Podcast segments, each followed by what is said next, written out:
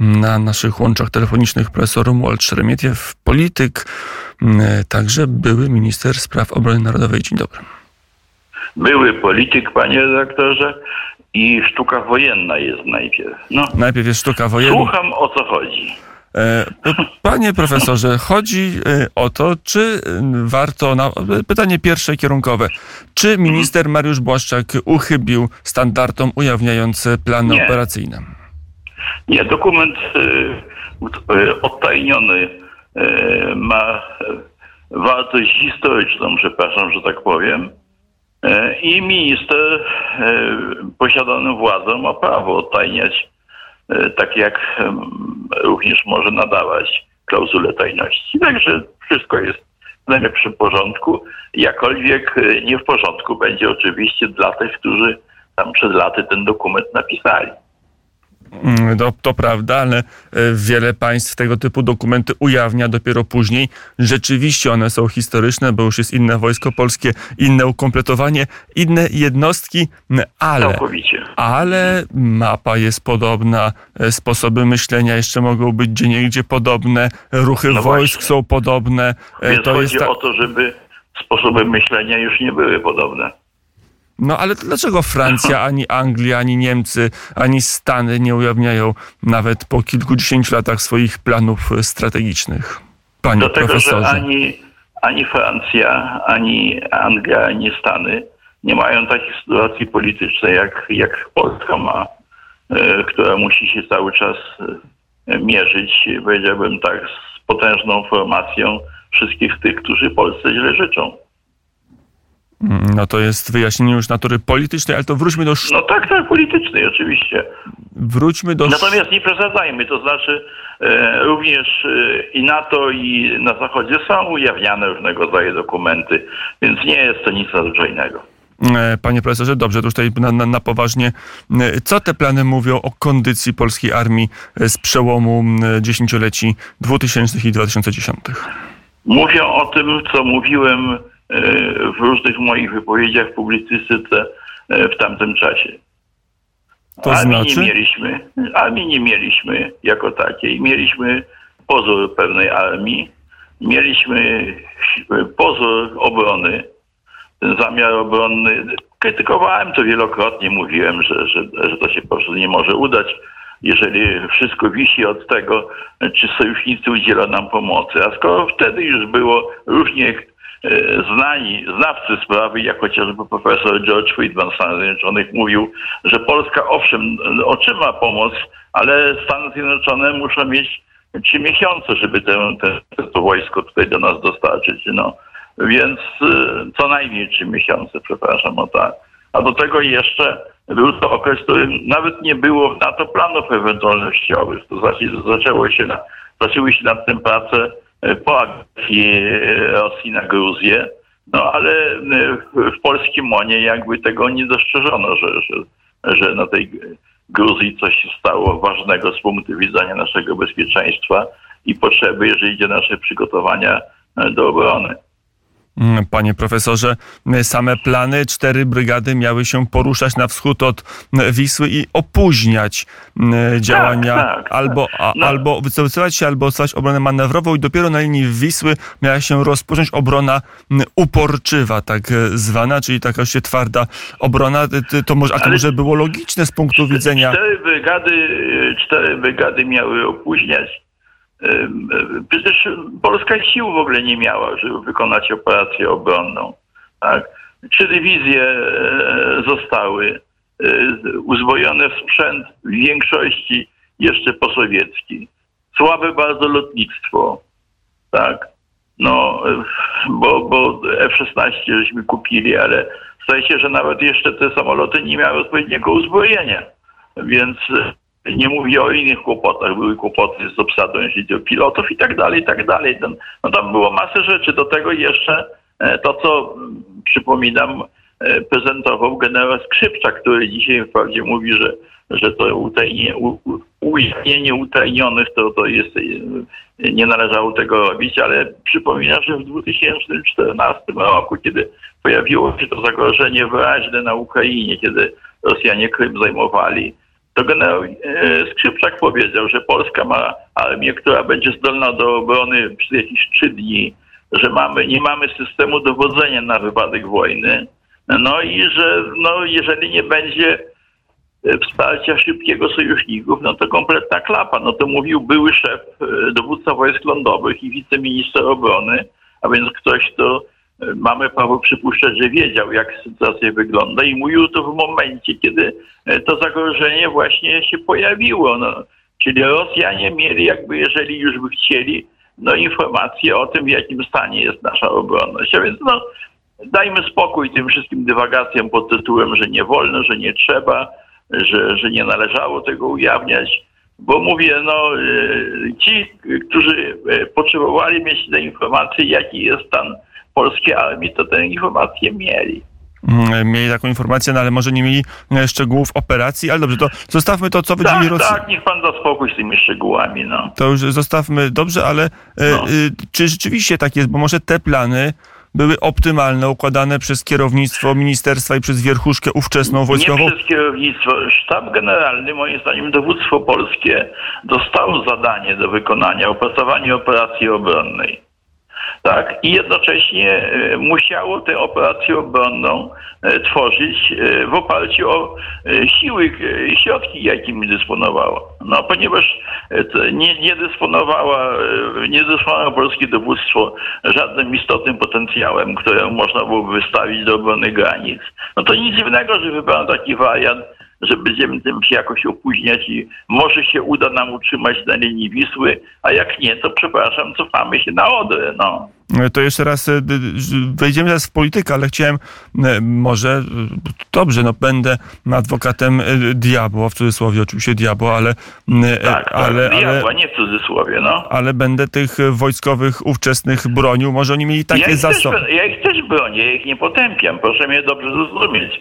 Decyzja, pomijając tę y, słynną cywilną kontrolę nad wojskiem, to była decyzja w rękach polityków Politycy mieli obowiązek zadbać o środki, e, które, e, które otrzymają żołnierze, aby mogli bronić kraju. No, żołnierze, a więc ci dowódcy, którzy te operacje obronne przygotowali, takich środków nie dostali. A ponieważ w warunkach e, współczesnych Pamiętajmy tak, że armia, którą żeśmy odziedziczyli, to była armia, która wykonała operację stanu wojennego. Więc e, powiedziałbym tak, e, morale e, za, za mocne to być nie mogło. No, a natomiast sami wojskowi, powiedziałbym tak, czuli się skrępowani, jeżeli idzie o dochodzenie różnych spraw, które wojsko potrzebowało. Próbował coś takiego robić generał Wilecki, przypominam, był taki szef sztabu, tak, i stawiał się tam, ale jak skończył, nie chcę mówić, no. Więc powiedziałbym tak, y, y, opcja dla wojskowych była taka, że chyba szwami, robię co mogę i może wojny nie będzie, tak? E, albo się postawić i wylecieć. E, kilku wojskowych to różnych nawet dowódców dywizji i tak dalej protestowało i zostali skasowani i to jeszcze z krzykiem, że występują przeciwko cywilnej kontroli nad wojskiem. Więc e, e, mówię, ja bronię wojskowych w tym sensie, że e, żeby się postawić, powiedziałbym, władzy, trzeba było mieć ogromną odwagę e, cywilną, żeby, żeby tego, e, a nie każdy też jest bohaterem, ale paru mieliśmy, tak. E, proszę, panie profesorze, powiedzieć, Romuald Szymytyw naszym gościem, a co te plany świadczą o tej cywilnej czapie nad armią, czyli od tych, którzy faktycznie podejmują decyzje, jak najgorzej. Czyli... Jak najgorzej, tak. To, to e, założenie tam e, moim zdaniem było takie. Proszę przeczytać, jak napisałem taką e, recenzję w 2014 roku, jak ukazała tak zwana Biała Księga. To pod panowaniem Bronisława Komorowskiego, prezydenta, ogłoszono taką, taką, takie opracowanie. No i e, tam było proste przecież wprost powiedziane. No nie trzeba było sięgać aż do, do tych dokumentów, które dzisiaj zostały ogłoszone. Że no, oni nie przewidują w ogóle żadnej wojny. Tam były takie zastrzeżenia, no, że gdyby jednak doszło do jakiejś zmiany, no to trzeba jest to przestawić się tylko nie było wiadomo, jak szybko da, dadzą radę przestawić armię, która była przygotowywana do jednego zadania, mianowicie do misji zagranicznej. Przecież dlatego zrezygnowano z poboru i z szkolenia rezerw, bo y, ci mędrcy od obronności politycy uznali, że nie będzie potrzeba duża armia mobilizowana na wypadek wojny. Wystarczy, jak będzie paru zawodowców, których będzie można wysłać do Afganistanu czy na Bliski Wschód i to wszystko.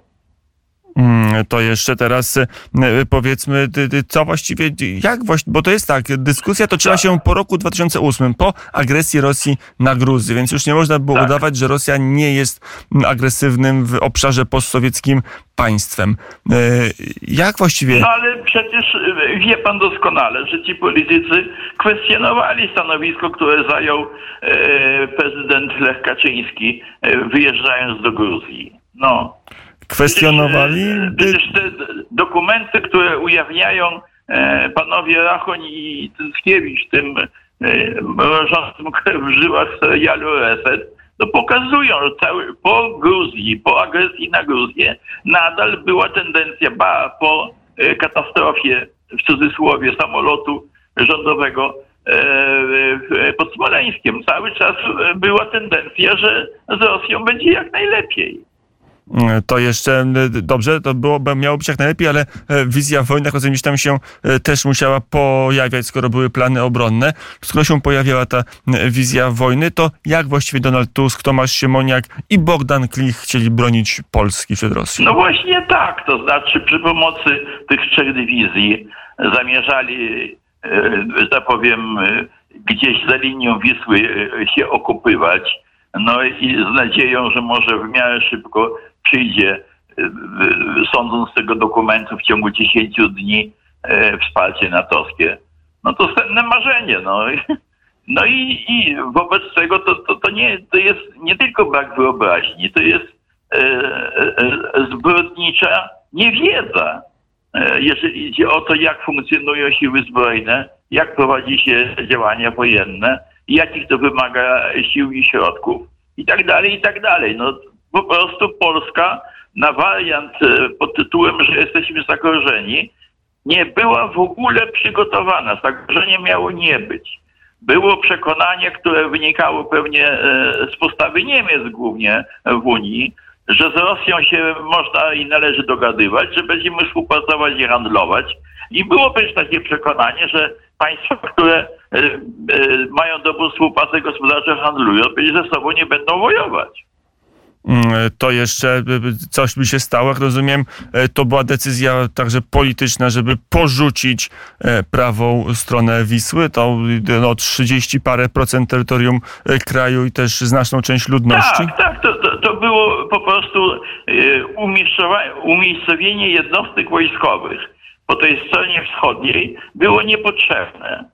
E, dlaczego? No, ja pamiętam te dyskusje wtedy, kiedy jeszcze Bronek Komorowski był ministrem, a ja niestety miałem pecha i byłem jego pierwszym zastępcą. I, I, były te dywagacje, które on mnie przekonywał, że tutaj nie ma sensu, bo e, na zachodzie jest lepsza baza koszarowa. Mm -hmm. Więc tak, a, a, na wschodzie wiadomo, no różnie to było, bo to e, z czasów również porosyjskich były, carskich nawet koszary i w różnym stanie i tak dalej. Więc ta baza koszarowa tutaj e, jego zdaniem przekonywała, że to trzeba te wojsko dzisiaj raczej tam na zachodzie trzymać. Tak, no a na wschodzie to wszystko jest niepotrzebne, no. A w tych planach, bo to nie tylko ten jeden plan, było więcej planów, e, w zasadzie pojawiła się taka też informacja, że wojsko polskie, taki prawdziwy, twardy opór, to miało stawać, stawiać na takim ringu e, przed Berlinem de facto, Szczecin zachodniopomorskiem. Tak, tak, tak. Znaczy, ja pamiętam wypowiedź e, premiera Tuska, który w którymś momencie miał taką minutę szczerości w czasach, kiedy był premierem i powiedział, że tu w relacjach z NATO osiągnęliśmy wielki sukces, e, ponieważ linia obrony, ta, na której będzie, będzie na Wiśle, a nie na Odrze. I to jest przesunięcie rzeczywiście e, chyba dla Polski Wschodniej e, nie najlepsze. To jakie wnioski z tego dokumentu płyną co do polityki obronnej, co do świadomości obronnej polityków opozycji w dniu dzisiejszym w kontekście wyborów do parlamentu? Wniosek jest dla mnie jest prosty. Nie wolno w żadnym, pod żadnym pozorem dopuścić do tego, aby o armii, o, o, siłach zbrojnych, o obronności decydowali ludzie, którzy e, e, wykazali się w przeszłości takim brakiem wyobraźni, głupotą e, i, no i nieudolnością, jeżeli idzie o to, co z siłami zbrojnymi Rzeczypospolitej Polskiej uczynić należy. Mm, o tym mówił profesor Romuald Szeremietiew. Też ostatnie dwa zdania na temat relacji Polski z Ukrainą. Panie profesorze, nie ma spotkania, zostało odwołane prawie na pewno, no nie ma oczywiście, nigdy nie będzie oficjalnego komunikatu, ale to raczej Kijów nie chciał się z Warszawą e, spotykać. Mamy retorsję, teraz Ukraina będzie wstrzymywać wywóz produktów z Polski rolnych na Ukrainę. E, w jakim momencie tych relacji? Ja rozumiem, że, że przestaną przyjmować od nas pomoc, również wojskową i oddadzą sprzęt, który od nas dostali. A to takie no mocne nie, stanowisko. Bo to nie wypada przecież korzystać y, y, z takiego uzbrojenia i z takiej pomocy no, państwa, które tak podejrzewane jest przez władze w Kijowie, że nie wiem, co najmniej współpracuje z Rosją, zdaje się, tak? Na to wynikałoby z wypowiedzi e, prezydenta Załęskiego. No właśnie, jestem, jestem zdziwiony, ponieważ no, wyrażałem e, nie tak dawno jeszcze taką optymistyczną opinię, że oto e, Petlura zwycięża na Ukrainie i wszystko idzie w dobrym kierunku. A to wygląda na to, że Petlura zaczyna po raz drugi przegrywać. W 20 roku Ukraińcy nie poparli masowo Atamana Petlurę, który szedł wspólnie z Polską i w większej liczbie znaleźli się w, w armii bolszewickiej, tak, no, potem e, uważali, że, że wielkie szczęście je spotkało, bo mają Ukraińską Republikę Socjalistyczną. A potem ich spotkało to, co spotkało, czyli e, wielki głód, represje i to wszystko. Później mieli siłę polityczną pod nazwą Ukraińska Powstańcza Armia i Organizacja Nacjonalistów Ukraińskich. I te organizacje uważały, że Niemcy będą właśnie ich największym sojusznikiem i w związku z tym Polskę trzeba tu wyeliminować na wszystkie możliwe sposoby, również fizycznie. No i co się okazało? Ogłosili Ukraińcy, jak Niemcy zajęli Lwów, że właśnie powołują rząd ukraiński, tutaj samostojną Ukrainę, na co Niemcy aresztowali Banderę i ten rząd i Bandera wylądował w Sachsenhausen, prawda? Więc y, jedyna rola, jaka, jaka, jaką zostawiono Ukraińcom, to y, mordowanie Żydów i Polaków w ramach planu ludobójczego, prawda? I niestety e, sporo nacjonalistów ukraińskich ten plan wykonywało. Więc no i teraz jest pytanie, to znaczy Ukraina naprawdę stoi przed bardzo poważnym problemem, e, jak ma konstruować swoją politykę. Jeżeli nie potrafią elity obecne ukraińskie wyciągać wniosków z przeszłości, no to czarno widzę przyszłość nie Polski, ale Ukrainy. No. E, I to jest konkluzja pierwsza, chociaż ten temat będzie się toczył. Zmienia się ta relacja, zmienia się nastawienie i to nie jest chyba najlepsza informacja. Profesor Romuald Szeremietiew był naszym gościem. Panie profesorze, dziękuję bardzo za rozmowę. Ja też. Mm, do usłyszenia, do zobaczenia.